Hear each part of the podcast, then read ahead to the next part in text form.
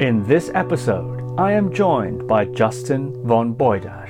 Justin recalls his upbringing in Soho, Manhattan, as the son of a multi generational family of painters, immersed in the New York art scene, attending a specialist high school, and engaging in study abroad programs across Europe and Asia. Justin recounts his childhood dreams of saints and spiritual masters, and his early fascination with ancient Egypt and Western occultism, which saw him transcribing magical texts and engaging in rituals of evocation and divination. Justin explains why his conversion to Buddhism was inevitable, describes his meetings with great masters, and shares his passion for Vajrayogini practice and Mahamudra meditation. Justin also reveals why conducting dark retreat and studying Ati Yoga under Dr. Nida Chenagtsang has brought him to an experience of the nature of mind so powerful that he has departed from many of his views expressed in his book Modern Tantric Buddhism, as well as reduced his interest in propagating the Repa lineage in which he is ordained. So without further ado, Justin von Bujdoss. Justin Van Bujdoss, welcome to the podcast. Thank you, Steve. It's a pleasure to be here. Well, I'm so delighted to be talking with you today. I've just finished your book, Modern Tantric Buddhism, and perhaps we'll touch on some of the themes there. But before we do, can you tell us something a little bit about your upbringing? What was the context of your upbringing, your childhood? You write in Modern Tantric Buddhism that you grew up in an artistic household. To quote you, my father is a painter, and his father before him was a painter. My mother, for a time, was a weaver and designed clothing that she made. She later became an acupuncturist. I grew up in a loft in Soho in Manhattan in the 1980s. Much of our family life involved going to museums and galleries and other locations of culture in New York City. Yes. Yeah, yeah, yeah. No, okay. Yeah, thanks, uh, Steve. This is a, a great place to start. Um, yeah, so when I was, um, I don't know, about seven seven years old, my, my family moved to New York City um, my father had been an art professor. He was an artist, um, and uh, he he quickly tired of the art world. I mean, uh, the, the, teaching of art rather, and wanted to um, really focus on his painting. So we moved to Soho, which at that time was uh, one of you know the place to be, so to speak. Um, you know Andy Warhol was around you know all the artists who were who were big you know uh, abstract expressionists of that time period were were, were in Soho or around there. Uh, so I grew up um, we grew up in a loft. My bedroom was an old elevator shaft. I'd have to walk through my dad's uh, studio and smell the turpentine and linseed oil and all this stuff uh, you know every day to go to my room. Um, and yeah the the arts were huge uh, in my my upbringing for for quite a long time. I wanted to be an artist. I wanted to be a sculptor um, for a while. And, and in college this, there's this little bit of a kind of um, uh, slight conflict. I was very interested in buddhism even then but i was also interested in sculpture. And i think it probably was intersecting with the vajrayana art at a young age that really made me curious about it um, middle school and high school uh, was really captivated. New York City also just has such great museums, and at the time, um, it was like a real cheap, easy way to entertain your kids, I suppose, to take them to the museum. And did you have any religious, particularly religious or philosophical context uh, within within your family? My family was very my parents are very open. Uh, they both my, my father grew up in australia and he went to a, a school run by the um, christian brothers. And and so there's strict disciplinarians. They used to be you know beaten from time to time. And so pretty much when he he went to college he was just like you know forget forget that. And and i think with his interest in in early American abstract expressionism, he got a little bit into Zen, um, a little into the Hindu tradition. And so growing up, there were all these books on, you know, especially uh, Japanese painting, uh, you know, Chan Buddhist uh, style painting. Um, my and then of course you know during the the kind of like new age movement um you know my parents were into all sorts of things so uh, the Hindu tradition for a little bit, um, you know, indigenous forms of, uh, um, you know, spiritual practice. And for me, though, as as a kid when I was growing up, they they were really kind in that they said that they thought that spirituality was something that was very important, and they wanted me to be rooted in something but they said that they preferred that I pick and you know what that was um, and that whatever it would be they were supportive and so my whole um, childhood or like early early adulthood i guess you know teen teen years into early adulthood was um, i was i was kind of very very very very uh, focused on spirituality and exploring lots of different things. And they were they were incredibly uh, supportive. Um, it was it was it was great. Oh, that's very interesting. Could you say a little bit more about that that exploration? I know from a young age, eight or nine, you became very fascinated with ancient Egyptian religion, and particularly its rites around funerals and, and, and the dead and so on. Could you paint a bit of a picture if we were to drop in on you throughout your childhood? What what, yeah, yeah. what, is, what does that exploration look like? Sure. Yeah. Well, it was it was um I was uh so I got into trouble once when I was in fourth grade, and um, my parents also, you know, kind of very kind-hearted people, I guess, were were trying to figure out how to how to discipline me. And um, so what they did was they were like, let's go to the Met and you can pick out a book you want, right? Anything you want. And uh, and you can, you know, and, that, and you can have it. And so as they were paying for it, that's when they were like, "Oh, we heard that you did this thing, you know, at school, and, and that's not, not, you know, we along the lines of like you know that those aren't our values we we appreciate you not doing it but the book that they got was uh, that i picked was ea wallis budge's translation of the egyptian ancient egyptian book of the dead and so literally from third grade i used to carry this book around with me to school and when we would have like independent reading time i would pull it out and it was really great because there'd be the hieroglyphs and then there'd be the you know transliteration you know and uh and then and then the english translation and i i was i was very very kind of obsessed so to speak at that at that age. Um and this continued um because my father was a painter he was okay with me painting um you know ancient egyptian gods on the walls in my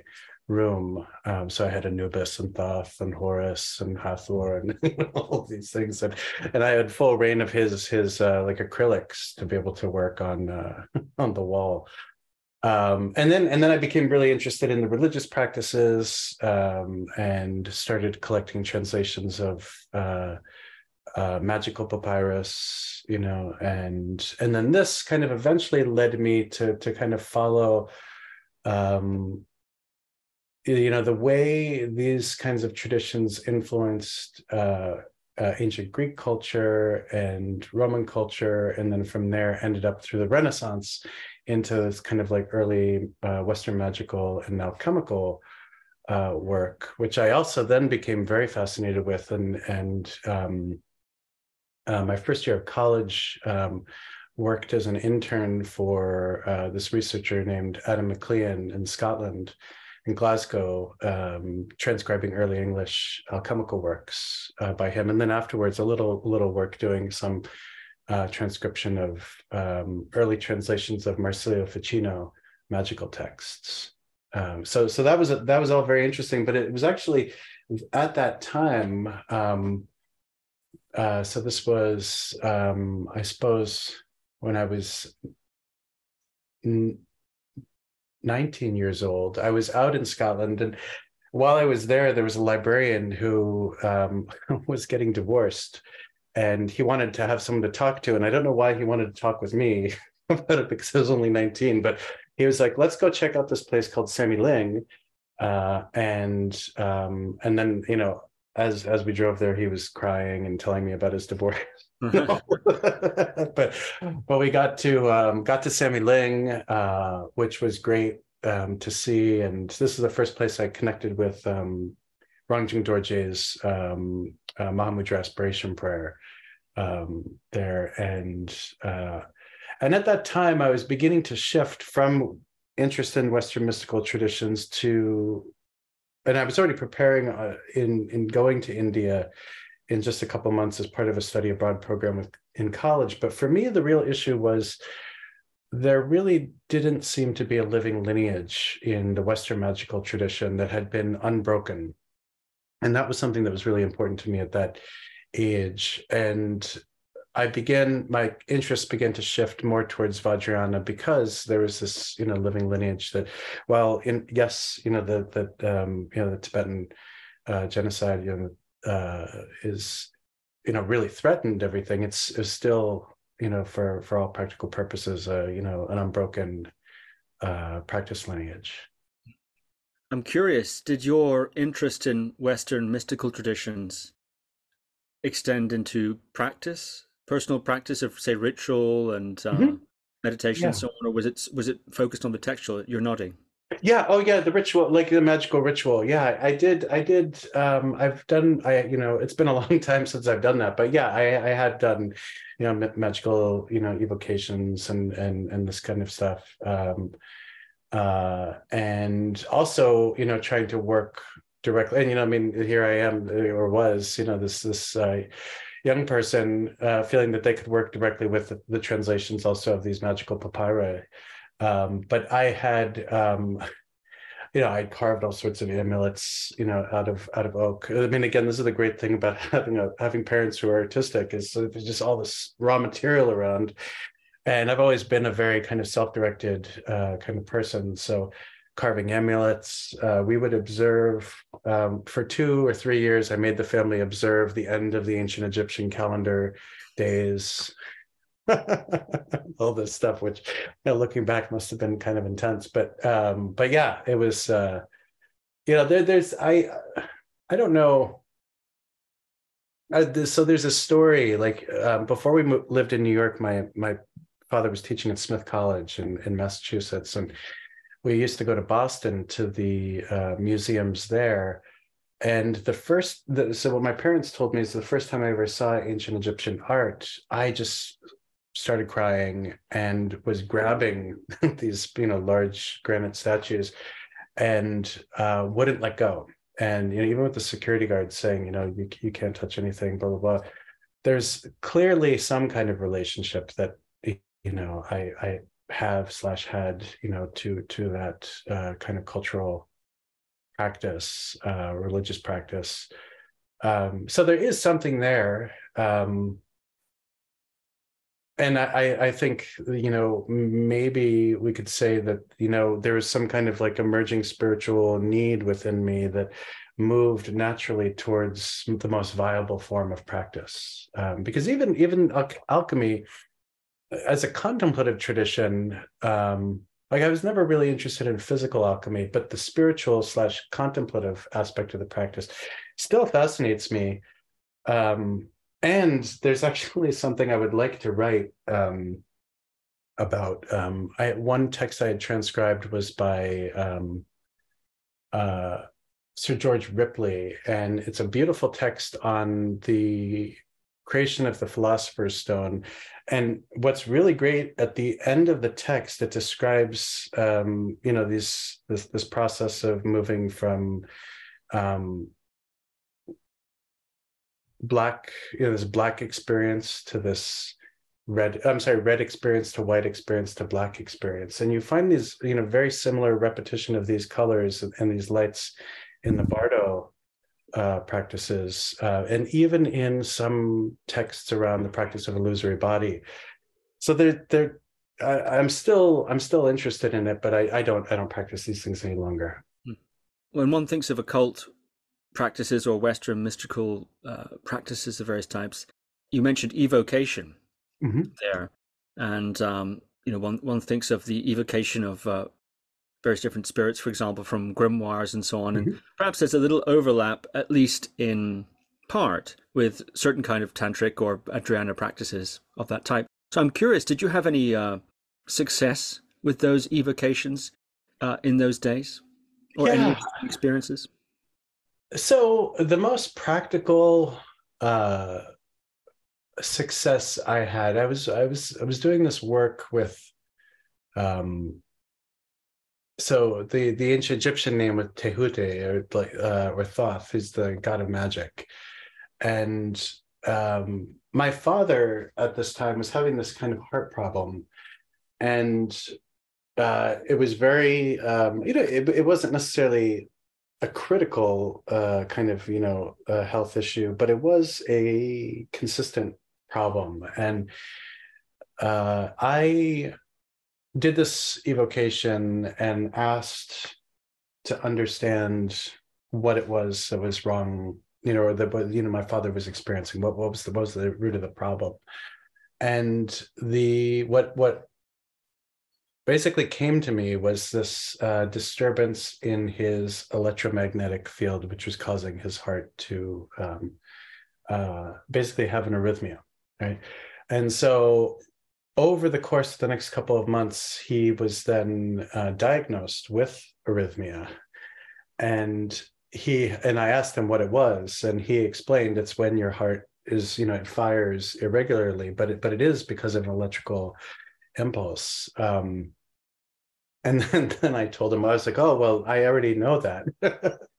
and he's like, "What do you mean?" And I, I told him told him that whole story, and he was really surprised uh, and and interested, and and I felt, um, you know, um, know, it's kind of like now it, it with you know uh, Vajrayana practice, like these nyam might arise, these experiences, and you, know, you note them, but you don't really make a big deal out of them, and you and you keep going, and that's, I mean, kind of a little bit of of what the tonality was for me then. Um, so that was a really good example of there being this capability uh, to access um, uh, you know from my perspective now i guess you could say access uh, an experience of awareness that is able to um, cut to the heart of what may be you know going on in, in this particular case with my father's health hmm. um, so so that you know this is an example i think that that works. Yeah that's very interesting. And this interest in Egyptian magical traditions and Western magical traditions in general um, is not the limit of your unusual experiences. You write in your book, I remember a dream I had when I was seven. An elderly yogin with a long white beard and long hair tied up in a top knot was surrounded by a halo of violet light. I remember very vividly feeling a sense of peace, comfort, and relaxation in the presence of this figure during my dream. Later, at various points in my life, I've had similar dreams involving specific Mahasiddhas of the past, including Maitripa, Naropa, mm-hmm. Mm-hmm. as well as unnamed beings. Yeah. This is to say that my relationship to the path that I'd found myself on feels innately familial. It is something I don't question because it feels so authentically real and constellated that I don't have any doubt about it. So what do you what do you make of that? You've talked of this tremendous reaction to Egyptian, as mm-hmm. a child, to Egyptian I- items. And now I've read here from your book about these dreams that seem to sort of precede your uh, connection to Buddhism, mm-hmm. particularly in Tantric Buddhism. Uh, what do you make of these? Do you do you see them as uh, some evidence of past life connection? Have you peered into that? Mm-hmm. your own practices or investigations, or has, have, as often is the case, have people said to you, "Oh, I can see that you're this person, or you're connected to this practice, or we had this relationship in a past life." I mean, that's quite commonly yeah, yeah. done, That sort it, of conversation. It is. It is. Yeah. So, uh, I mean, y- yes, like, uh, so. Uh, my personal feeling is that yes, like you know, this is a um, an indicator of there being a close relationship to especially you know early Vajrayana. Uh, you know that that uh, in, this point that that period in time, right? I guess you could say that the seventh century to the tenth century in India is really really fascinating one uh, for me. Uh, I we could say I have no doubt that um, I have had you know past life experience, especially in that time period. Um, yeah you know when i was when i was in high school i was a pen pal with um, the present lelung tulku and um, so like i you know there was this tibetan shop in soho that was had a, basically just a flyer this young tulku was raising money to rebuild this monastery in tibet. And so um, i decided oh well you know let me reach out to friends and family and see if i can help. And so i, I raised i raised about $3000 and sent it to him. And we became pen pals. We were you know right back and forth. And then um and then he was invited to come to new york to teach at tibet house. And um he looked me up and was like oh i'm in new york city. And i was in uh i think it was either freshman or sophomore year of high school. And we went for we went uh, up to the Met, which they just renovated their um, collection of Buddhist art. And as we were riding the subway up there, he was, you know, he said he turned to me and he was like, "Oh, you know, we've had, you know, definitely had relationships, you know, in the past." And he, you know, gave me a Dharma name on the subway, and all this stuff. And and the funny thing is, is like, you know, it was great, but then you know, cut to years later, and you know, Dr. Nida has been doing all this work on Karma Mudra. One of the Karma Mudra texts he uses comes from, you know, um, one of the Lelung Tulkus, and and so this, it's just this kind of web of interconnected uh, relationship. You know, Dr. Nida Chenagtsang is one of my teachers, and um, you know, it at first it's a, these things can be a little surprising, but then uh, the way I've experienced this is it's just constant confirmation of this uh, you know different kind of uh, relationship.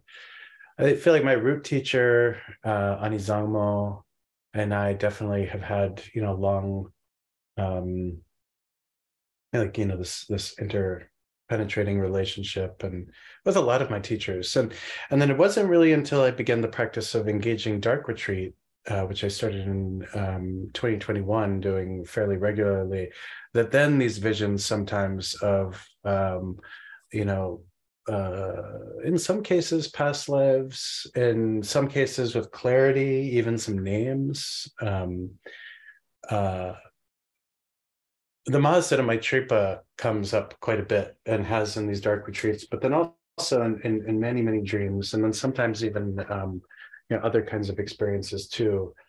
Um and so i you know i mean i don't i don't doubt it. I also don't you know i don't need a throne or it's not about like being recognized. Um uh you know for me it's just i think ultimately it it serves to to provide me with a sense of confidence that you know i'm i'm i'm right where i need to be. Like you know i'm, I'm on this path and uh thank goodness. Hmm. Well, that's very interesting. Do you have a sense then? You're saying about being on a throne and that sort of thing. That's usually the sort of thing a tulku might receive. Uh, yes. perhaps not demand, but might receive. So when you when you think back to these connections, do you have that sense of perhaps, or have you been told uh, there's that you might be a tulku, for example, um, no, I've never, I've never been told it, but I mean, you know, there are plenty of people who have said it, and I, um, I can't remember the names, but I've, I've heard many people say it, and Dr. Nida said this, like everybody's a tulku, right? Everybody's a reincarnation of somebody else. Um, I don't, you know, even if I feel like I have very strong, like specific connections and specific, you know, lineage practices and all this, um, you know,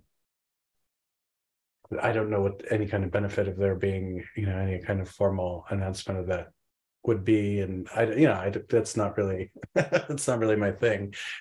Um, yeah, I mean, you know, I think it's safe to say though that there are many, many, many, many, many. I mean, you know, the whole Tulku tradition is interesting, right? Because like, there's uh, a there are definitely parts of it that have been, you know, are polit- political and you know, uh, in that sense, maybe have deviated from what the um, you know initial intended purpose was. So rather than you know picking people from very wealthy families to be recognized as tulkus, you know the original thing was was actually trying to find the reincarnation of somebody. Um, I do think that the Tulku tradition has created a and, and then that level of institutionalization in in Vajrayana Buddhism has created a lot of problems and um, if not only i mean you know definitely for the tulkus themselves we see this you know uh, in my interpretation of what's been going on with um, you know his holiness karmapa like it's it's not easy to have this like you know super status as uh, you know um um kind of celebrity vajrayana kind of thing and and hold that um but yeah i don't I don't think I'm a tulku. Or if I'm a tulku, I'm a tulku as somebody who doesn't need to be recognized. I'm wondering about your education in terms of your high school and college. Mm-hmm. Um, you know, you would you give us a bit of a sense of of what sort of institutions you went to and what, what was your experience of education at that time? Um, you study abroad program you did at college mm-hmm. sounds very interesting indeed, and yeah. just a couple of the details you drop in your book about about your education maybe a little curious as to what sort of form it had. Yeah, yeah. So you know, my high school education was just it was kind of like a you know normal, oh, not or whatever. It was a specialized high school focusing on math and science, both of which were not my my subjects of of uh, specialty. Um, uh, I was really into um, you know the arts and and humanities. Um, in the college I went to, Antioch, I I picked because they had this study abroad program in Bodh Gaya that um, at that point had been going on since the 70s and um, when I went out there in 1995, like the good thing about Antioch is it was on this quarter system. So you were expected to be on campus two quarters of the year. And then the other two quarters, you could be anywhere in the world doing something related to your major. So the first quarter, I was on the study abroad program uh, based in Bodh Gaya. Um, but I did uh, about a month of independent research in Sikkim, which is where I met my root teacher. Um, and then and then I spent an additional quarter um, living for some time in Varanasi and then going down to South India to Mundgod to Drepung Monastery, which is where Lelung Tulku uh, was going to be. But then it turned out he was in retreat up at uh, uh, in Dharamsala. Um, so I traveled uh, uh, around India uh, by myself. Um, but then other other things I was able to do through that school was travel to Morocco, um, and I, I, I did that to kind of explore the Sufi tradition a little bit. I spent three months uh, traveling through Mexico. Um, uh, for a little while, I worked uh, as a research assistant for the Metropolitan Museum of Art and Pre-Columbian art, and so I was very interested in pre-Columbian art and and you know traveled around um, uh, Mexico to do that. Um, uh, and then and then did a couple of these uh, uh, independent study programs on transcribing still you know magical and alchemical work while I was still in college. Um, that was great. I really um, and again, there's there's part of me that um, this is very self-directed, so that was a really supportive educational environment to be in where I could just be left alone to pursue my own interests. Hmm. Oh, fascinating. What was your major? Uh, religious. Uh, it started off being religion and philosophy, and then I switched it just to religion because I realized I'm not. My brain doesn't work that way. you know, just the, the Western philosophy. Although I find it interesting. I wonder if we might might go, go through a little bit some of your travels there and some of the, the characters you met. And I'm curious at sort of what point you decided to become a Buddhist. What point that conversion happened? Um, I, I believe it was heavily influenced by this time in India in particular. Yes. I'm also quite curious how how you uh, funded these mm-hmm. adventures and these travels. yes, yeah. So um, uh, when I the first time I went out to India was in 1995, and um, this program was split in three that I was studying. The first, you know, the first bit we studied the Theravadan tradition, and uh, it was great. I got a chance to meet um, uh, uh, some really great uh, Vipassana teachers, one from Burma, one from Sri Lanka, and that, that was very nice. Um, I met Nyima Rinpoche, um, when we were studying Vajrayana, and then Bokar Rinpoche came actually one evening to teach uh, kind of kind of the basis of Mahamudra. And what I didn't know then is that uh, about two or three years after that, I would end up a student of his. Uh, he was he was really exceptional. Um, I still remember that evening very clearly. And then I went on this um, study abroad. I mean, sorry, this uh, independent research period to Sikkim, which is where I met my root teacher, who was a um, a Sikkimese nun, a Tibetan Buddhist nun in the Karma Kagyu tradition. And it was with her that I uh, officially took refuge. And she was a little, she was incredible, um, a real powerful yogini. Um, she gave the empowerments for Chenrezi and uh, Milarepa practice, Milarepa Guru Yoga. She taught all day into the night. Um, uh, yeah, I mean, it was just this very, very, very natural, profound uh, connection. She was just uh, extraordinary. So it was really in 1995, the, the, fall of 1995, that where I took refuge with her. And then after um, uh, college, I, I, returned then to uh, you know to the Karma uh, Kagyu Ngondro, and during that trip, she passed away, and I met another teacher of mine, uh, Pating Rinpoche, who was a great um, kind of yogi, sorcerer, lama, um, who was uh, born in Tibet. He actually, early, he came down to Sikkim in the in the late 30s, so he he kind of missed the whole um, you know Chinese invasion. Um, uh, and actually, he ended up. I don't know if I mentioned this in the book so much, but he ended up giving my Dharma brother and I this illustrated text that contains all the visions for Dark Retreat. Uh, and before he could teach it, he he passed away. Uh, but years later, in um, 2016, I think it was, I met Dr. Nida and I brought this text because I'd shown it to many other teachers, Bokar Rinpoche, Gyaltsab Rinpoche, uh, all these others, and they they were like, "Oh, this is in our tradition." And so I brought it to Dr. Nida, and the first thing he asked was, "You know, where did you where did you get this?" And I told him about Pating Rinpoche, and it turns out that Pating Rinpoche's teacher and uh, Ani Gyaltsen, um, uh, Dr. one of Dr. Nida's teachers, had the same teacher, which was uh, uh, um, one of the greatest, you know, female Lönchen uh, masters of um, the 20th century. Um, so it was, you know, I, I have met, you know, a, a lot a lot of teachers. I became a student of uh, the present uh, Gyaltsab Rinpoche, who's one of the regents of the Karma Kagyu tradition.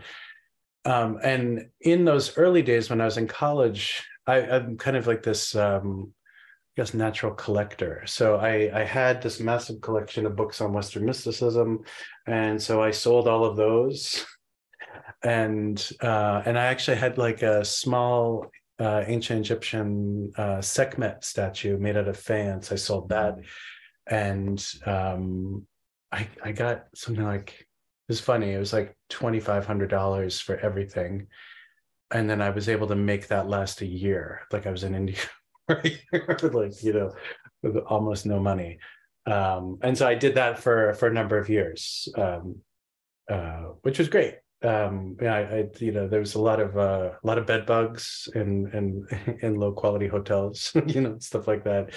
Um, you know, basic food and all of this stuff, but um, but it was great. You know, mm. I, I, wouldn't change it for the world.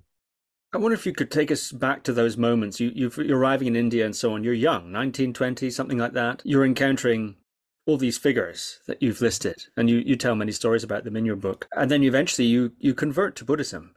Mm-hmm. I'm wondering what what was that process like? What was it like for that 19, 20 year old to land in that context and uh, experience all of that? And what was it that precipitated, or what was it that tipped you over into conversion?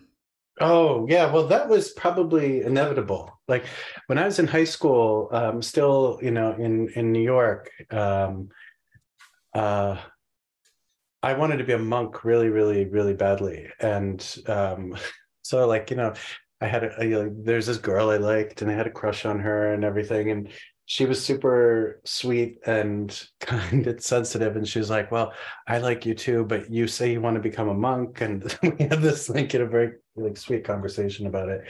Um so this this kind of like you know internal battle within myself to become a monk uh, was was boiling into my experience those early days of being in india it, I I honestly feel like it was a complete inevitability that that you know I would just kind of fold right into you know conversion as it were. Um, uh, the process was supernatural. It was not you know there was no um, no hesitation. It was it was um, yeah it was uh, the it was hand in glove as they say. Um so so that was um easy. I mean you know even meeting all of these teachers in so many ways it felt like just you know it felt very comfortable. There was no quote unquote foreign you know element to it. I didn't feel the need to that i had to adjust to things. Um there's a, a sense of homecoming i think you could say. That's very interesting and that's not necessarily a universal experience.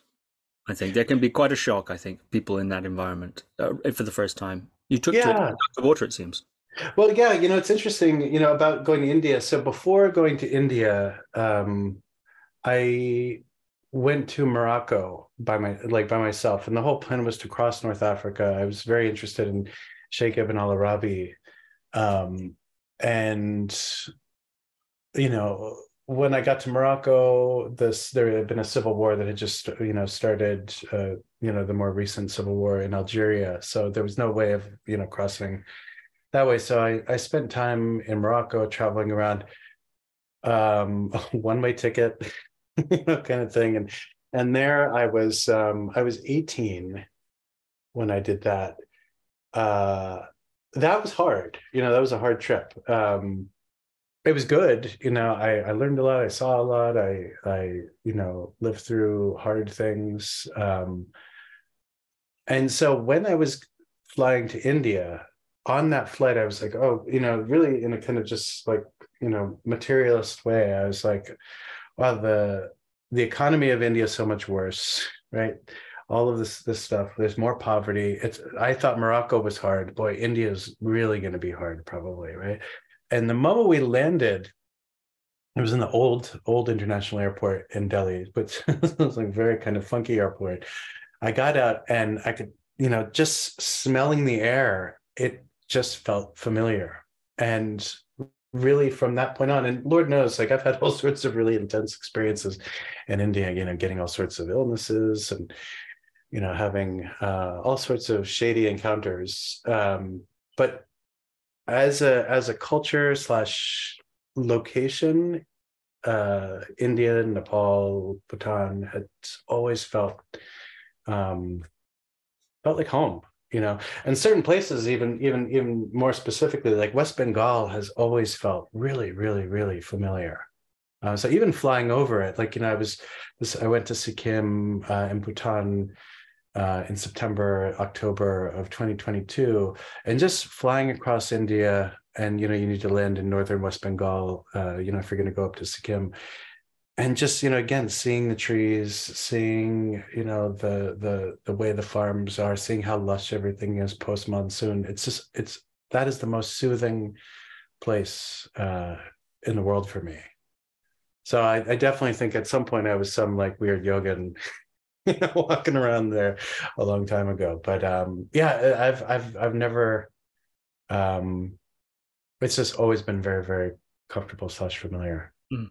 And what about the languages? Did you take to them with a similar ease and uh, no. familiarity?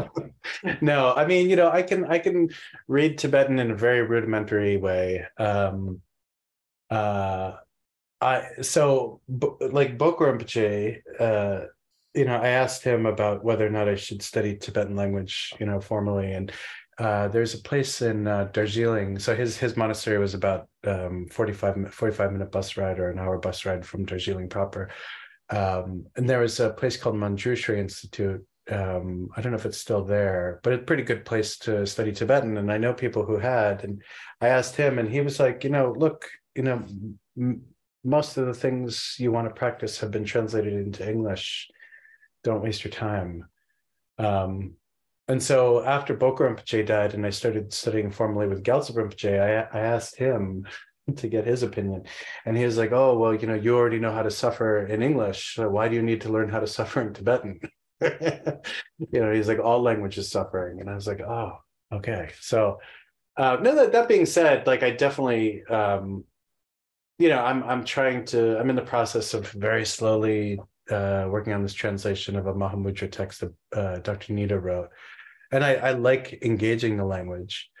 Um, but I'm also highly aware of the fact that um, there's a benefit that I didn't waste years of my, you know, practice life learning Tibetan. Um, also, there was one year I was doing a retreat at Gyaltsab Rinpoche's monastery in Sikkim, and I was sitting and all of a sudden it occurred to me i don't understand what all the young monks are saying outside. So it's easier to just you know sit and you hear that sound right? As opposed to knowing everything that that is being said. So uh, you know it's um that's never been something that has been uh a huge thing for me. And i'm curious at, at that time I think Tibetan Buddhism is known, one of the things it's known for is such a vast array of practices and variations of practices. Mm-hmm. Did you find yourself drawn to certain practices in particular? You share the anecdote there in the book of uh, with uh, Tuma Dechin Zangmo mm-hmm. every morning before breakfast. You'd go to her house and you'd sit with her with your Dharma brother Eric. I think you're talking about. You'd sit there together doing uh, calm abiding or shine, as it's sometimes called, uh, meditation, and then have breakfast and then do other things. So I'm wondering, were, were there any particular practices that you were you had an affinity for, you enjoyed in those early days in particular? I know since then you have done many things, but in those yeah, early yeah, days, sure. Yeah, those early days, you know, uh, so with with Tuma Zangmo, the so one of her specialties was Mahamudra, you know, as within her own practice. And this is really like Mahamudra and Trekchö, she gave instruction on without really kind of telling us what we were doing which was great because um, it it was always a very natural kind of practice. Um, and then later, after she died, uh, and I started studying formally with Bokor Rinpoche, who was uh, an absolutely profound Mahamudra, you know, uh, teacher. Uh, in in in in receiving instruction from him on Mahamudra, there are multiple times where I, I recognize, oh, I've, I've, I've been doing this already for for some time because this is what Anizamo taught. Um, so it that open spaciousness uh, was was really uh, key and fundamental, and and and now especially like you know, Hatha Yoga is really kind of uh, my one of my main practices now. Um, but shortly like one thing I was very, very, very passionate about learning more about was Vajrayogini. So Vajrayogini, Vajravarahi. Um, and then um, shortly after she died uh, is when Elizabeth Benard's book on Chinnamasta, Chinnamasta slash Chinnamunda came out. So Severed Headed Vajrayogini. And that book totally captivated me.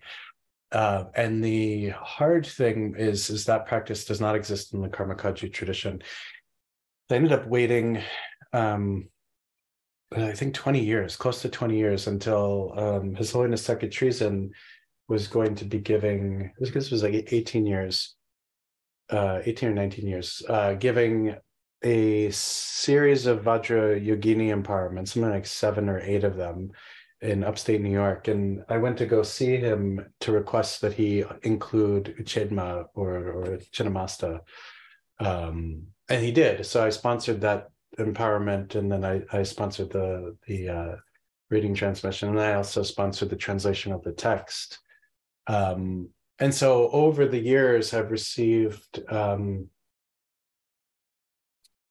basically all of the Sarma Vajrayogini practices. You know, in the Nyingma tradition, there, there are a lot of kind of, uh, I've received a, a, number of them in the Nyingma traditions, but uh, but in the Sarma, like all of them. Um, and there's something about that kind of Dakini uh, energy, uh, including that of uh, uh, the special protector, Palden Dusolma, who was one of Naropa's protectors. this, this form of forum, Palden Lhamo, um, is very, very kind of um, holds a special place in my heart. And so this kind of slightly wild or very wild, depending, you know, feminine dakini uh, style of uh, approach, energy, uh, embodiment is really, um, really kind of key to me, even still. That's very interesting indeed. And I'm curious, uh, receiving so many teachings from so many sources and being so thoroughly immersed as you as you were during that period. How does one organize uh, one's practice and navigating one's own personal, I suppose, practice or digestion, if that's even the right sort of metaphor, of those sorts of uh, those sorts of things? I, I I think some people have to learn to practice full stop just learn mm-hmm. and one of the first lessons is how to practice at all really and mm-hmm. then mm-hmm. never mind what it is you then end up getting around to practicing so i'm curious what that journey was like for you especially in the initial years Yeah, well, Suma Sumazamo was was really um, quite helpful in kind of you know showing you know this is how you practice, you know.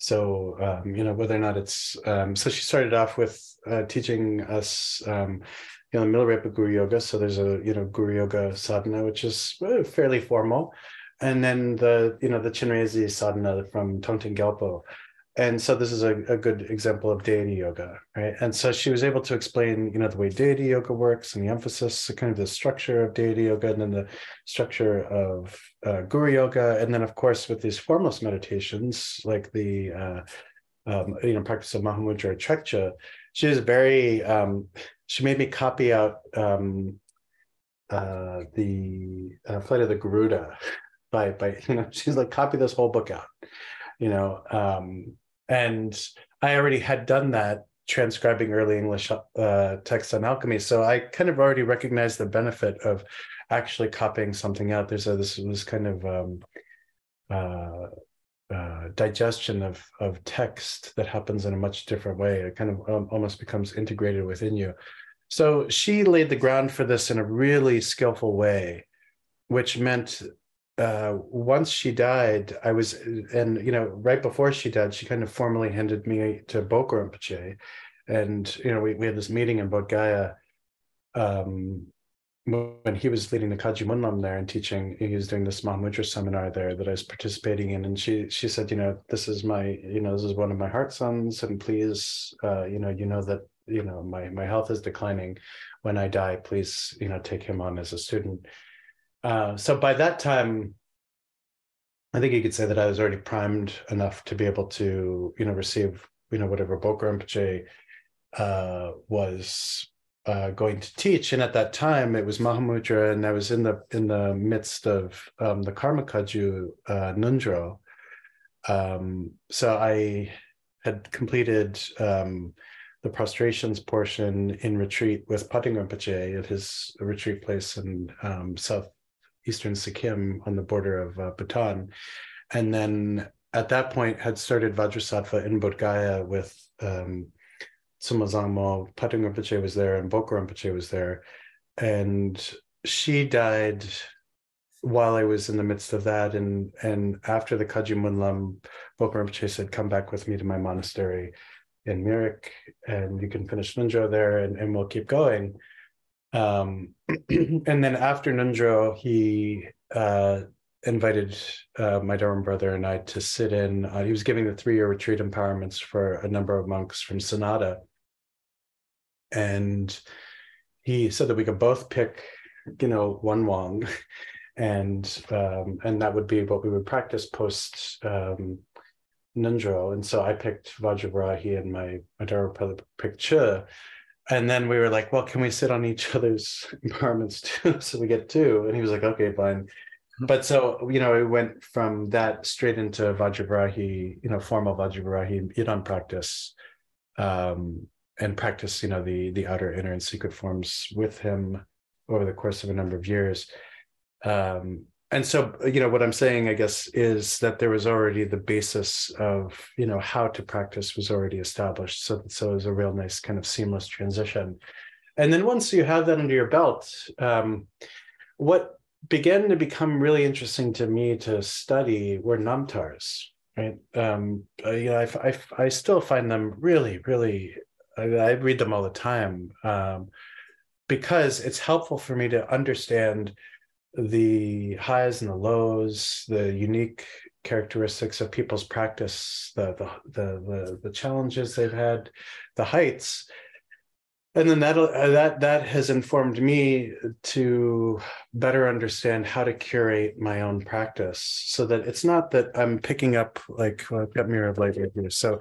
It was a good example of a book that has a a a theme, right? Like as a as a uh, Dzogchen theme, right? So each lineage has is themed, so to speak. There are protector practices, yidams, guru yoga practices, etc. And I love them for the Kagyu tradition. I love them for you know the Nyingma traditions too. And so I, I, I kind of I've learned to be able to look to view myself well that my path intersects with a lot of these lineages and and and so i don't feel a tremendous amount of stress when i'm you know practicing nyingma things or or you know the the um uh like Palden Lhamo Dusolma, who is you know you find in the Karma Kagyu and the Drikung Kagyu, but there are also a couple of Nyingma sadhanas associated with her. Um, you know, the intersectionality. I think this is what I've I've I've come to see is like you know our our practice is really about us, right? Like and and yes the lineages there exist as a skillful means and that's a very beautiful thing. Um, but we're organic and i think the thing that i've begun to see is i have these kind of intense connections with people in the Nyingma lineage and the Sakya lineage and the in the Kagyu lineage and it's okay to kind of weave through them you know and and getting to know some of my teachers like you know the I know Gyaltsab Rinpoche practices, you know, a number of Nyingma practices, and his his uh, um, I think he, his Vajrakilaya practice, I believe, is the same one as the as Sakya So there's you know there's a lot more fluidity, especially when you get out to Asia and you see it's not just like oh I'm only Karma Kagyu, right? Sikkim in particular is sacred to Guru Rinpoche, so there's there's a lot of breathing in, like in and out of Nyingma and Kagyu. Uh, so that that's um, that is a really powerful takeaway for me, and it really isn't ironically until you get to the West that you find people are like, "I'm just this," you know, and it's kind of like they've read too many textbooks on on Vajrayana Buddhism, and so they just think that like you know I can I can only be Gelug, or I can only be you know Karma Kagyu, or I can only be you know Nyingma, or Sakya or Gelu, you know, whichever. Um, and then I'm also personally very fascinated about this, like the this edgy intersection between Hindu tantra and Buddhist tantra, from you know early on, like you know fourth century to seventh century. And so there's I don't practice specifically any you know Hindu practices necessarily, but um, but I have been to Hindu temples that seem to have a uh, early connection to some of the like you know the Vajrayogini practice or or Palden practice, these matrika practices that um, seem to intersect. You know. Yes, very fascinating indeed. And you've touched on one of the themes there of your book, uh, Modern Tantric Buddhism, which is a, um, how can I put it?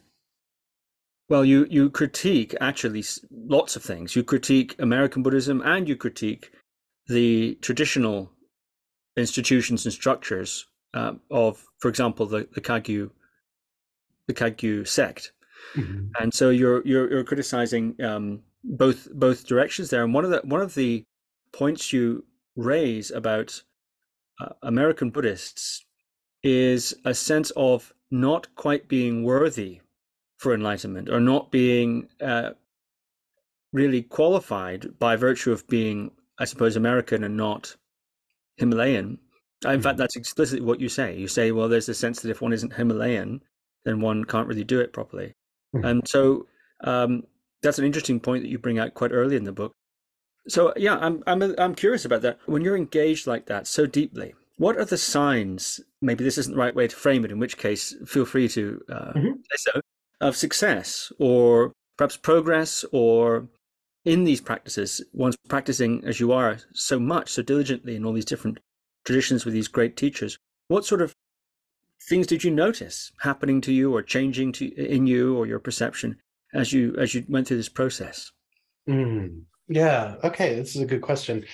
So, I mean, yeah, there, there's certain practical things to to to look for, right? Um, there's, um, so there's dream activity, right this is one one really useful way of, of being able to kind of understand um, especially the connections right um,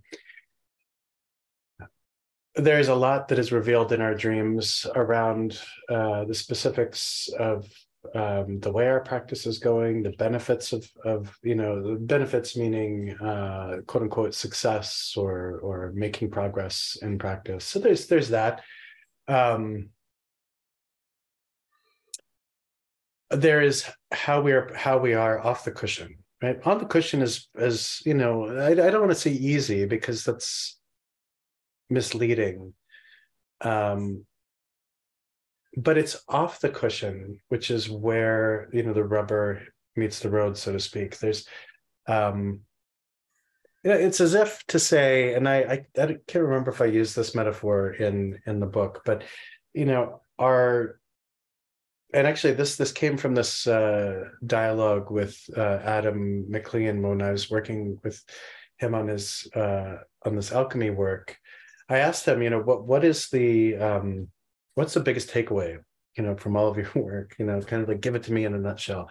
And he was talking to me about this uh, the relationship between spiritual practice and spiritual process and I, this is something that's really remained close to my heart and i feel like uh, i think there's a lot of truth to this that our our practices are are like a scaffolding that's necessary to to erect in order to build something right? And so so you have the scaffolding which is you know nurturing supportive um you know provides a place for us to train in our practice but as this you know building or whatever it is that's being constructed at some point we need to let this scaffolding go right?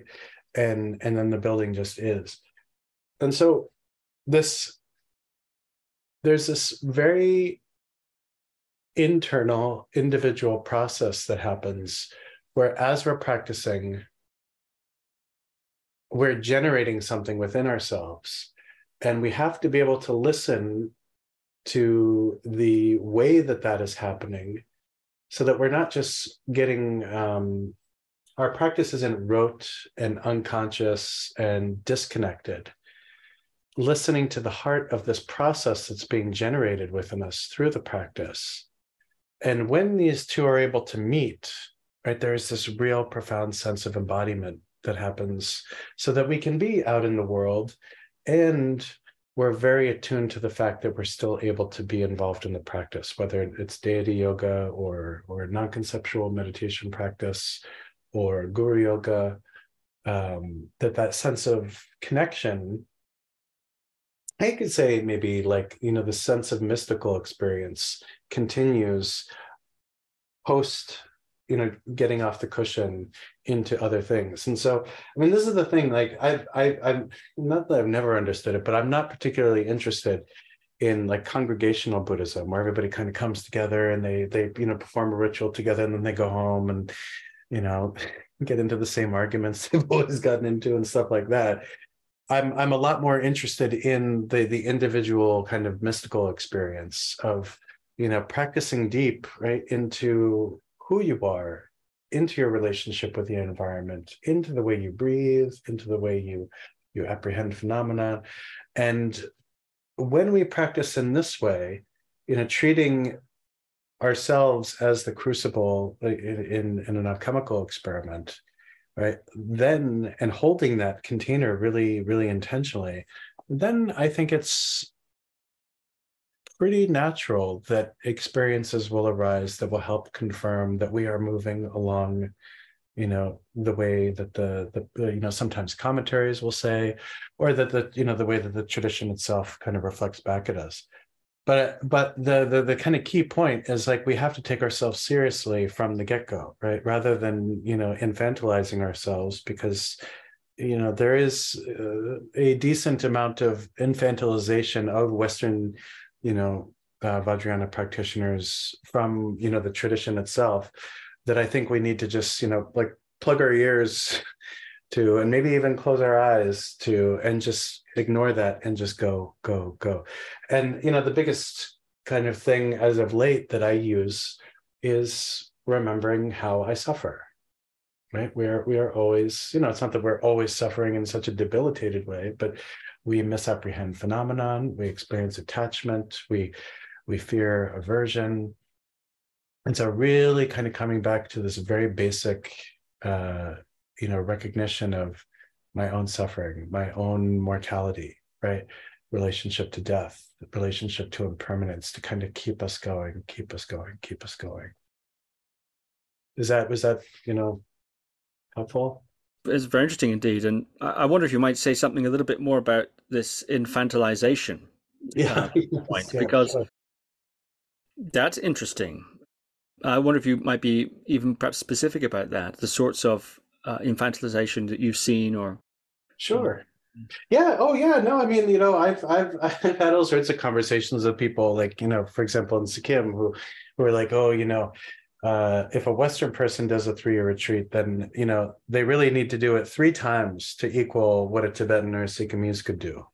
You know, um, uh, the, there is there is often, unfortunately, an assumption that if you don't know the language, if you don't know the culture, you don't know what's going on right and you know that's not true and i think that you know yes as as you pointed out earlier that you know for some making this this process of conversion to you know the practice of vajrayana feels like oh my gosh there's this whole huge world system and it is a whole huge world system uh, that one needs to immerse themselves in.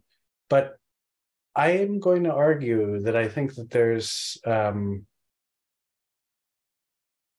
we don't need to imbibe the entire thing right? Like the, we don't necessarily need to adopt all of the cultural practices that you might find you know in the like for example indian himalayas. Um, you can take the the instructions right? What is what does it mean to practice vajravarahi here in brooklyn right? Or what does it mean? Or my work uh, you know on on as a the head chaplain uh, on on Rikers Island for New York City Department of Correction like what does it mean to you know bring my protector practice to that space or you know to to mahamudra or ati yoga. And, and in my office you know when i was working there taking time to just settle into that in in this very unique place right? An island with nine jails filled with just we could say new york city problems new york city cultural problems new york city economic problems new york city you know um, criminal justice problems. At that point, you know, Himalayan culture, any kind of culture, uh, outside of the, the, the kind of diversity of of an island like that, um, d- doesn't really have um, a uh, a tremendous, uh, you know, tremendous importance. If if I could even go that far, you know, there there has to be some kind of translation that happens between um, what we're practicing and where we find ourselves in in the moment.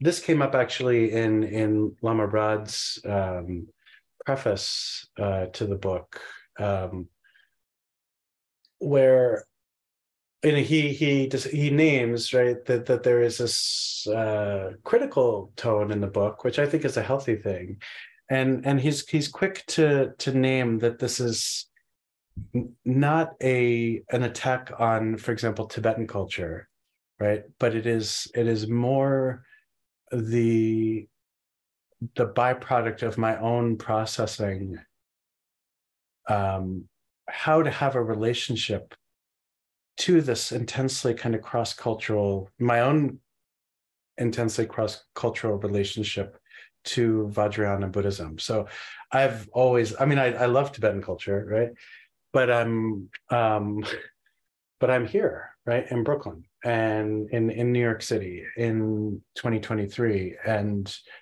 when I was working as a chaplain, um, you know, often quote unquote ministering to people who did not identify as Buddhist, let alone you know Vajrayana Buddhist, and so uh, holding this kind of understanding of um, the skill, like a, a sense of skillful means that is required in cultural translation of Dharma from a very intensely specific location. You take like a yogini tantra kind of perspective or an Ati yoga type of perspective.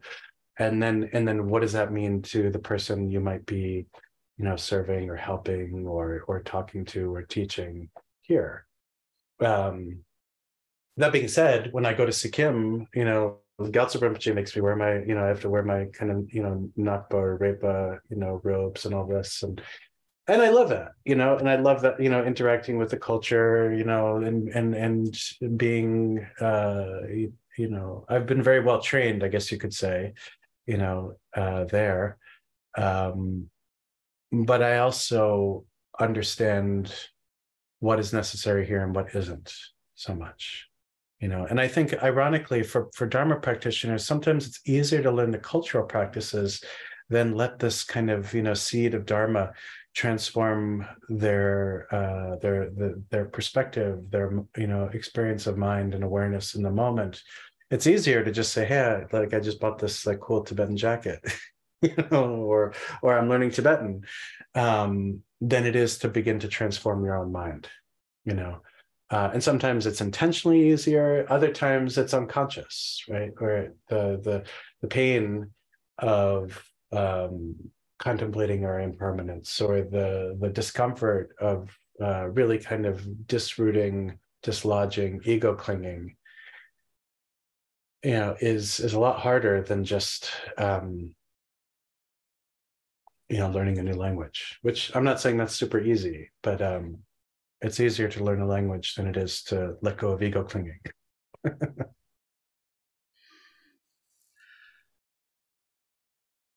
What are you thinking? Hmm? Oh, what are you thinking about that? About about what? What I just said. Um. Well, whether it's easier or more difficult, I have I I couldn't I can't judge that. Um, cer- I certainly haven't.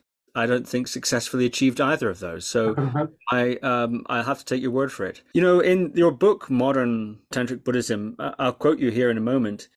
It seems to me your goal, what you're trying to achieve, is this idea of cultural enculturation actually is the word you mm-hmm. use and to quote you you say in the fall of 2017 i was given permission to transmit the Repa lineage mm-hmm. and to offer a variety of empowerments and transmissions related to this tradition this is something that i've begun to work on codifying i'm in the process of discernment around the formation of a recognized religious order that holds the hybrid tantric germ that informs the Repa lineage while it also speaks to how such a lineage might arise in an embodied and authentic manner here in the West.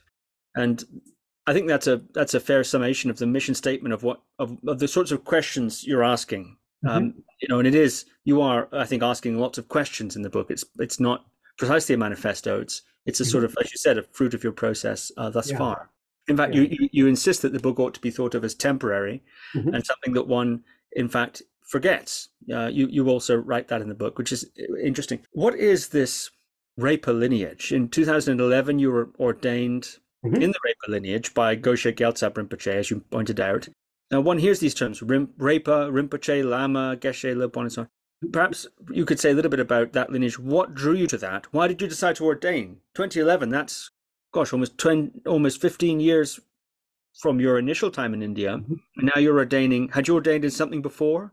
Uh, why did you decide to take those vows, and what what are they, and what does it mean, etc. Yeah. Um, okay. So the I almost became I almost became a monk um, in um, I guess like uh, 1997, 98. Um, my root teacher so a Rinpoche was was ready to do it. Um, the, the one he's you know said I don't have scissors, so you have to go to Gangtok and get scissors so I can I can cut your hair. And so I said fine. I went to go to Gangtok and it was you know a little bit of a uh, jeep um, bus ride. And so then I decided, oh well, I'll visit my root teacher and let her know I'm doing this. And she, so I told her, and she was like, "Oh, that's a terrible idea. You know, you shouldn't do that. Um, you know, it's just going to create all these obstacles for you." Um, uh, and she's like, "You know, if you want to be uh, a monk, hold all that internally." And so, so that worked for me at the time. I was like, "Okay, you're probably right." so, went back. Um, Padim Rinpoche asked where the scissors were. I told him it's not happening. He was like, "Okay, no problem," and I went on um, over time, um, I guess you could say like I I just became increasingly interested in in more of this kind of like yogic uh, uh, style of practice, and and in the Karma Kagyu tradition, you know, they don't. So in the Nyingma traditions, they're nakpas, right? And so there's a real like you know. Uh, definitive uh, kind of avenue of, of practice around this. In the in the Karma Kagyu tradition or the Kagyu tradition, more broadly speaking, there's the Repa lineage, which uh, kind of goes back to Milarepa, right? And and so this um, you know yogic uh, lineage um, that you know essentially also goes back to Tilopa and Naropa and all the other Mahasiddhas. And for me, uh, I've I've always found that the Mahasiddhas themselves have embodied this open, dynamic way of practicing and practicing with whatever is happening right now, not only in terms of you know our psychosocial uh, you know ma- makeup, uh, what what we're experiencing, but in the world, in society, you know, much uh, much more broadly. So. Um, bringing you know people of of you find mahasiddhas who are people of every single caste, every single social location, um, and that to me seems to speak much more um, openly and dynamically to what we find in in the world today and so i became you know increasingly interested in this and i guess we could say that the practices that i were was increasingly drawn to so after the uh, you know the completion of um, you know the the Vajrayogini practice, then moving into the six yogas of Naropa and you know more Mahamudra and receiving a lot of the Indian early Indian um, transmissions of the early Indian instructions on Mahamudra. That I then asked Gyaltsab Rinpoche to confirm this kind of you know Repa ordination.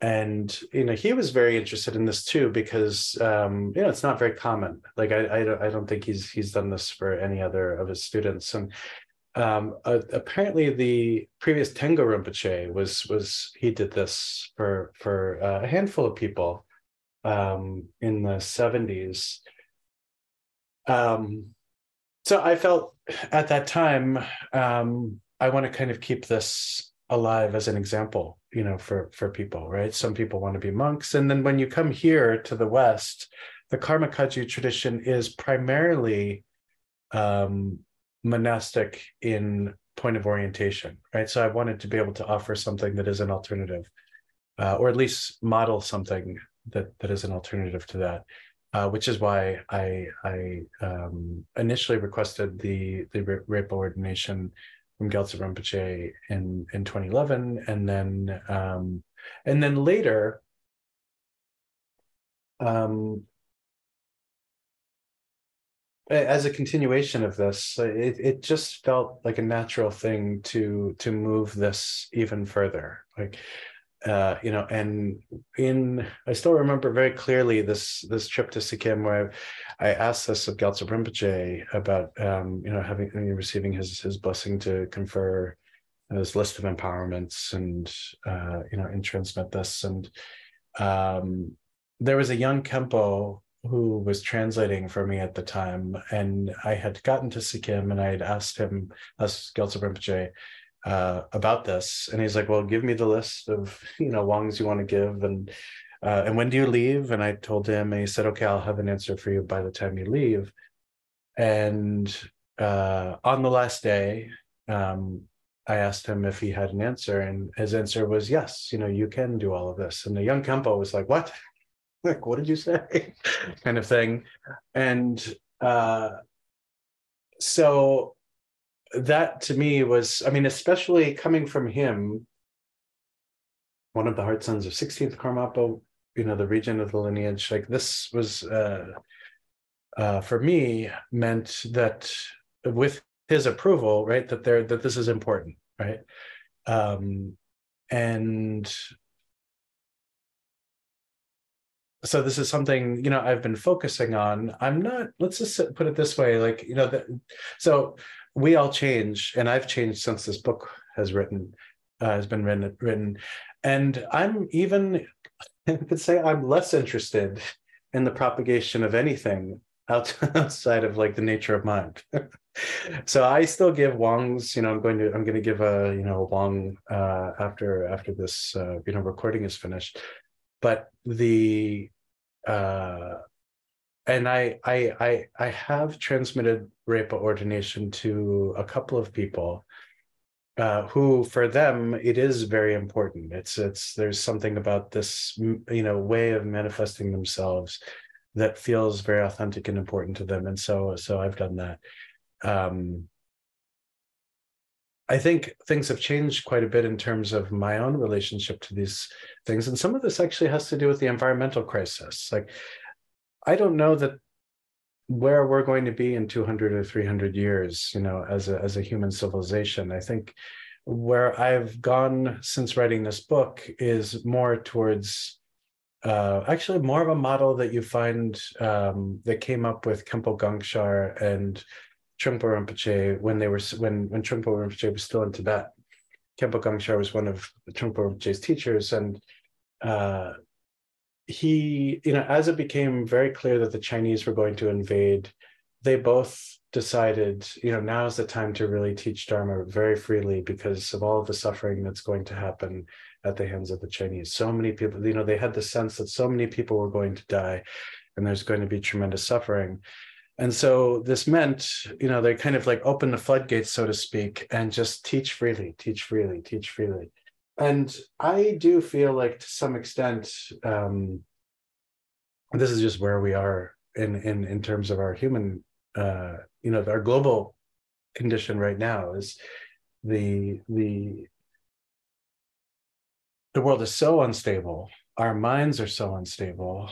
The economies are unstable. The geopolitical situation is unstable. Um, what is going to happen in terms of a livable planet is unstable all of the spiritual and emotional suffering that that causes is present um, we just came through this you know massive pandemic that um, but i mean you know this it was a huge you know global and historic event um, I'm less concerned about propagating a religious tradition than I am helping people to recognize their mind, you know, recognize the nature of mind. So um, I guess the jury's still out on about how far I will continue to go in in in the direction of the Repa tradition. Um, what's more meaningful to me is this um, propagation of Ati Yoga, Mahamudra, and you know, and then dark retreat practice in particular, um, because it is so transformational, so powerful, and when people have the ability to be able to access that experience, then the the direct manifestation of Rigpa becomes um, uh, fully known, and and then it's not to say oh and then you're all done but it but it is to say then you have a very clear roadmap with respect to where to go and that is more important that's almost like giving every single person a compass than it is like giving you know people access to a particular religious tradition and i think that that that seems like a, a better skillful means to me than what i previously thought mm, that's a very interesting development and so, if I heard you right, you said you ordained as a Repa to make the point that and to demonstrate an alternative to being a monk. Mm-hmm. Is that is that what you said? That's, that's correct. Yeah. Yeah. Yeah, and because again, for for me, like I didn't I didn't see before an alternative, right? So I wanted to become a monk. I, I was serious about my practice. My practice was very kind of a, a natural thing. I wanted to give a lot of energy to it and so when you know when the presentation is only a monastic uh, kind of presentation that seems to be the only way to, to become you know if i'm serious about my practice then that's what i need to do and then i came to see oh no no no no no. If i want to be serious about my practice i could do anything right? But this thread of practice is really interesting to me. Milarepa rechungpa you know um you know lama shang um you know this this yogic tradition um, is world i mean still just i mean you know again I, I, I have a lot of respect for the monastic tradition and i don't mean any disrespect to it but personally i find the yogic traditions are much more compelling and dynamic and um, skillful because you know again there's this this bringing in of the totality of um, you know human experience and human problems right being in relationships, having kids, relationship to sex, relationship to perhaps intoxicants, relationship to all of these things that we find in the world. Um, so to bring practice to all of those is um, is very powerful. And I'm curious, and I know we're we're now more or less at the end of our time, so I'll ask you this question, and then perhaps I'll tease some of the things that I've still got in store to ask you sure. uh, for the sequel. Um, so who, to whom did you imagine you were going to make the point, or to whom were you going? Did you imagine you were going to demonstrate an alternative to monastic uh, ordination? Who did you have in mind? Oh yeah, yeah. I don't think I had anyone in mind. Um, the one thing I've I've learned about people who have made changes broadly speaking so not just in in, in vajrayana and but also in science and in, in, in art right so art is a art is a really good place to actually have this conversation because it's like a second language for me um a lot of artists who have broken new ground just modeled what they thought was important by doing it right? And either that influences other people or not right? But what's important is that that kind of individual artistic expression right? So jackson pollock right? Jackson pollock didn't necessarily um you know consult the marketplace. Oh gosh you know this if i if i dribble paint you know onto a canvas that's going to be very marketable become very famous very rich and very successful right? This was part of his you know the the way he came to paint and the way a lot of artists come to do what they do has a lot to do with these you know internal uh, uh, vehicles of expression right? And so for me this is all that this has been is a is the same kind of like you know open expression there's a dialogue that happens. There's a dialogue that has to happen right? Because the nobody is born in a vacuum. Nobody arises in a vacuum. We, we're we're all kind of you know come to the present moment from a a wide variety of different kind of streams.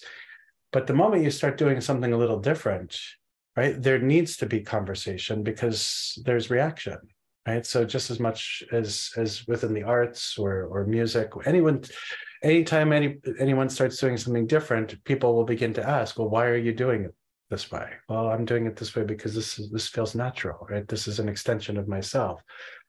But the thing is, is like typically when something is an extension of ourselves and it's um, authentically rooted, right, and it's it's not artificial, there tends to be applicability in other directions as well, right? And so recognizing that uh, I, I came to to kind of see that that you know the the critique I was involved in was a, a manifestation of my own kind of personal practice. It was also something that was very much on the minds of other people, right? And so, which is you know encouraging sometimes. At other times, I don't particularly uh, you know care much for for the larger conversation or the larger arguments that happen because uh, I'm I'm very much kind of like a uh, you know uh, solitary practitioner in in, in that way, uh, even though I have students and all this um, stuff. But the I, I I never set out to make change. I set out to be me, and you know that's all I've been doing is moving more fully into myself, more fully into myself, more fully into myself in my practice.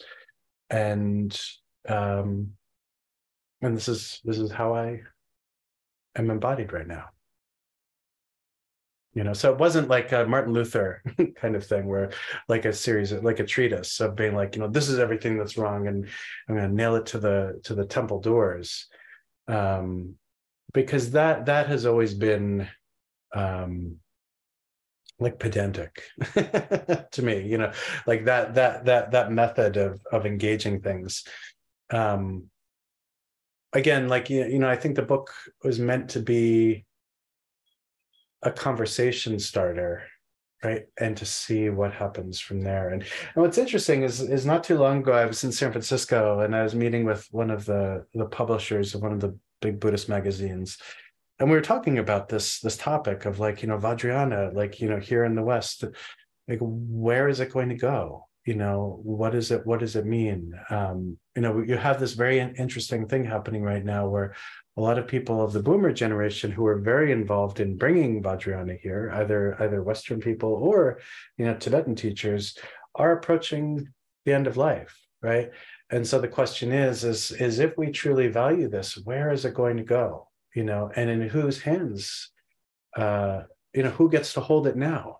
You know, and and then what does that mean, right? Like I, I think the um, the one thing is when when when we look at Vajrayana transitioning from the Indian subcontinent to Tibet, right? There was a lot of cultural translation that happened into the Tibetan cultural milieu. And so it stands to reason there's a similar amount of that that, that is bound to happen, you know, as it comes to the United States or to the UK or to continental Europe or to, you know, Central America, South America, Australia, uh, you know, New Zealand. Um, and it doesn't mean that everything needs to be changed radically, but but you know cultural conversation and and trade-offs and and uh, different kinds of inspiration and change is is natural right and so my existence in all of this is just part of that sequel i think we should do one yeah, sure i'd like to talk to you a bit more maybe about this last point here and this ev- evolution you've had perhaps if I'm reading between the lines, and correct me if that's wrong, this isn't meant to be another question, but if it if it ends up being that, that's okay. But uh, that you're perhaps a little less interested in the project of importing the religion than you were perhaps even when you wrote the book. Mm-hmm. That now you have a different orientation. That's you're nodding. That's actually fair. I think so. I think so. Yeah, oh. yeah, I think so. Yeah, I'm I'm out of the import export business. and maybe into maybe I'm a maybe I'm a farmer now, right? Because the seeds have been planted, right? And so now what? Right? If the Dharma seeds have been planted here, uh, in in in my particular case, right in the U.S., then what what to do? Right? We we can't ignore it, right? You need to cultivate it, but the soil is different here. The elements are different here. Of course, but that's that was also true. You were making those points when you wrote the book. I'm curious what knocked you out of that the orientation uh, that is, is is more clearly represented in the mm. book. This idea of import, the import export, yeah. as you put, of of how do we get, uh, as you're asking that question, you know, what's Buddhism yeah. going to look like from Tibet if we take it into America, and how, what knocked you out of that into what you're describing now?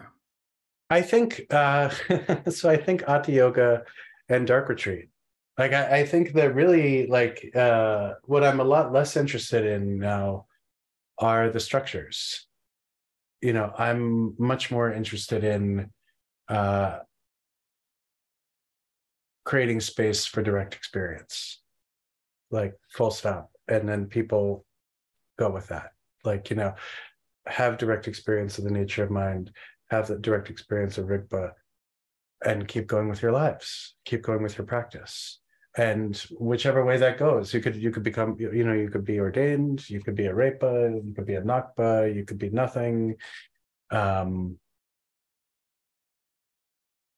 but i'm i'm yeah i guess we could say that the process especially of of doing all this dark retreat practice over the past two years has changed the way i think um about my own practice but then what i'm interested in uh, in in the whole Dharma world in particular. And so, in a way, my my own practice has become a lot less form based um, because of the um, I could say the power of of the direct experience of the nature of mind.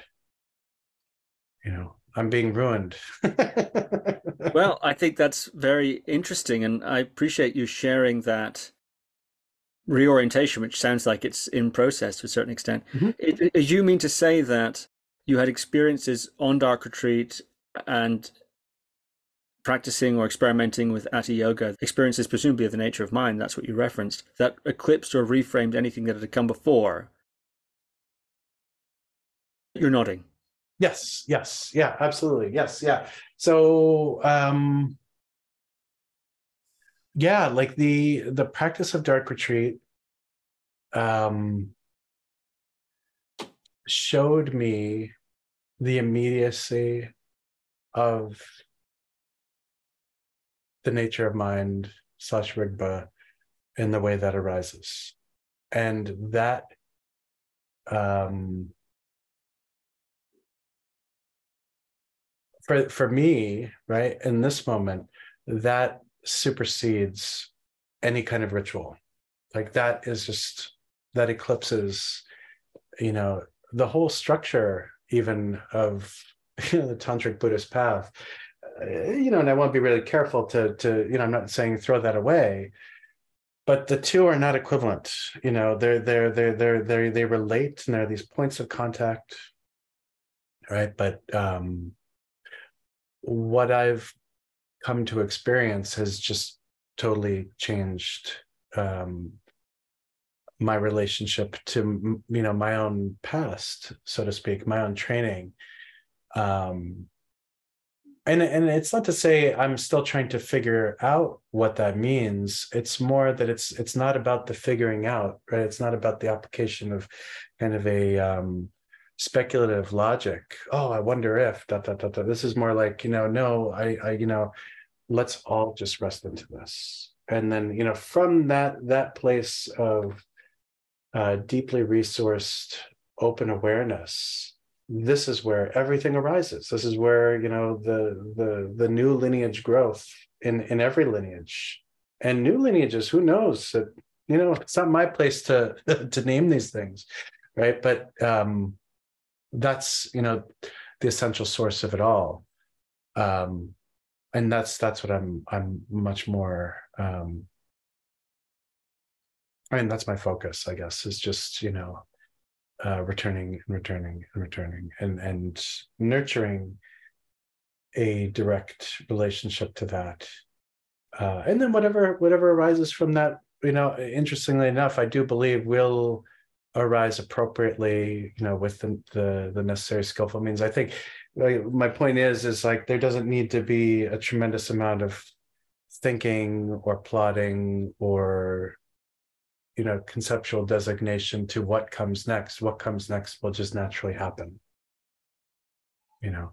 But i do think that it is likely that what will come next in vajrayana and the west will be a more western vajrayana um, but i think the most authentic way for that to happen is to just let it arise without too much planning right too much um, plotting too much uh, intellectual speculation and just let it happen. So who knows? that is quite a departure from from what you wrote in the book. Very interesting indeed. Yeah. Thank you very much, Justin. And so in the sequel, I'd love to talk more about the dark retreats, sure. which of course um, you conducted under the guidance of, from what I understand, Dr. Nida Chenagtsang, and mm-hmm. and also you're you're planning to set up a dark retreat practice center mm-hmm. uh, in collaboration with Dr. Nida Chenagtsang, which is very interesting. I'd love to talk to you about that. Um, and also, I think your experiences, if you, if you don't mind talking about them again, uh, of in the hospice, your hospice time, and in your time on Rikers Island, and Absolutely. all that, all that that led you into, and all that you learned there, and its consequences. That, that would be very, very cool. And I mean, many other things we could discuss, but that's just a selection. Uh, would you be up for that? absolutely. Yeah, no, it's a, it's a pleasure talking with you, Steve. Great. Yeah. Justin Von Bujdoss, thank you very much. Thank you. Take good care. Thank you for listening to another Guru Viking podcast. For more interviews like these, as well as articles, videos, and guided meditations, visit www.guruviking.com.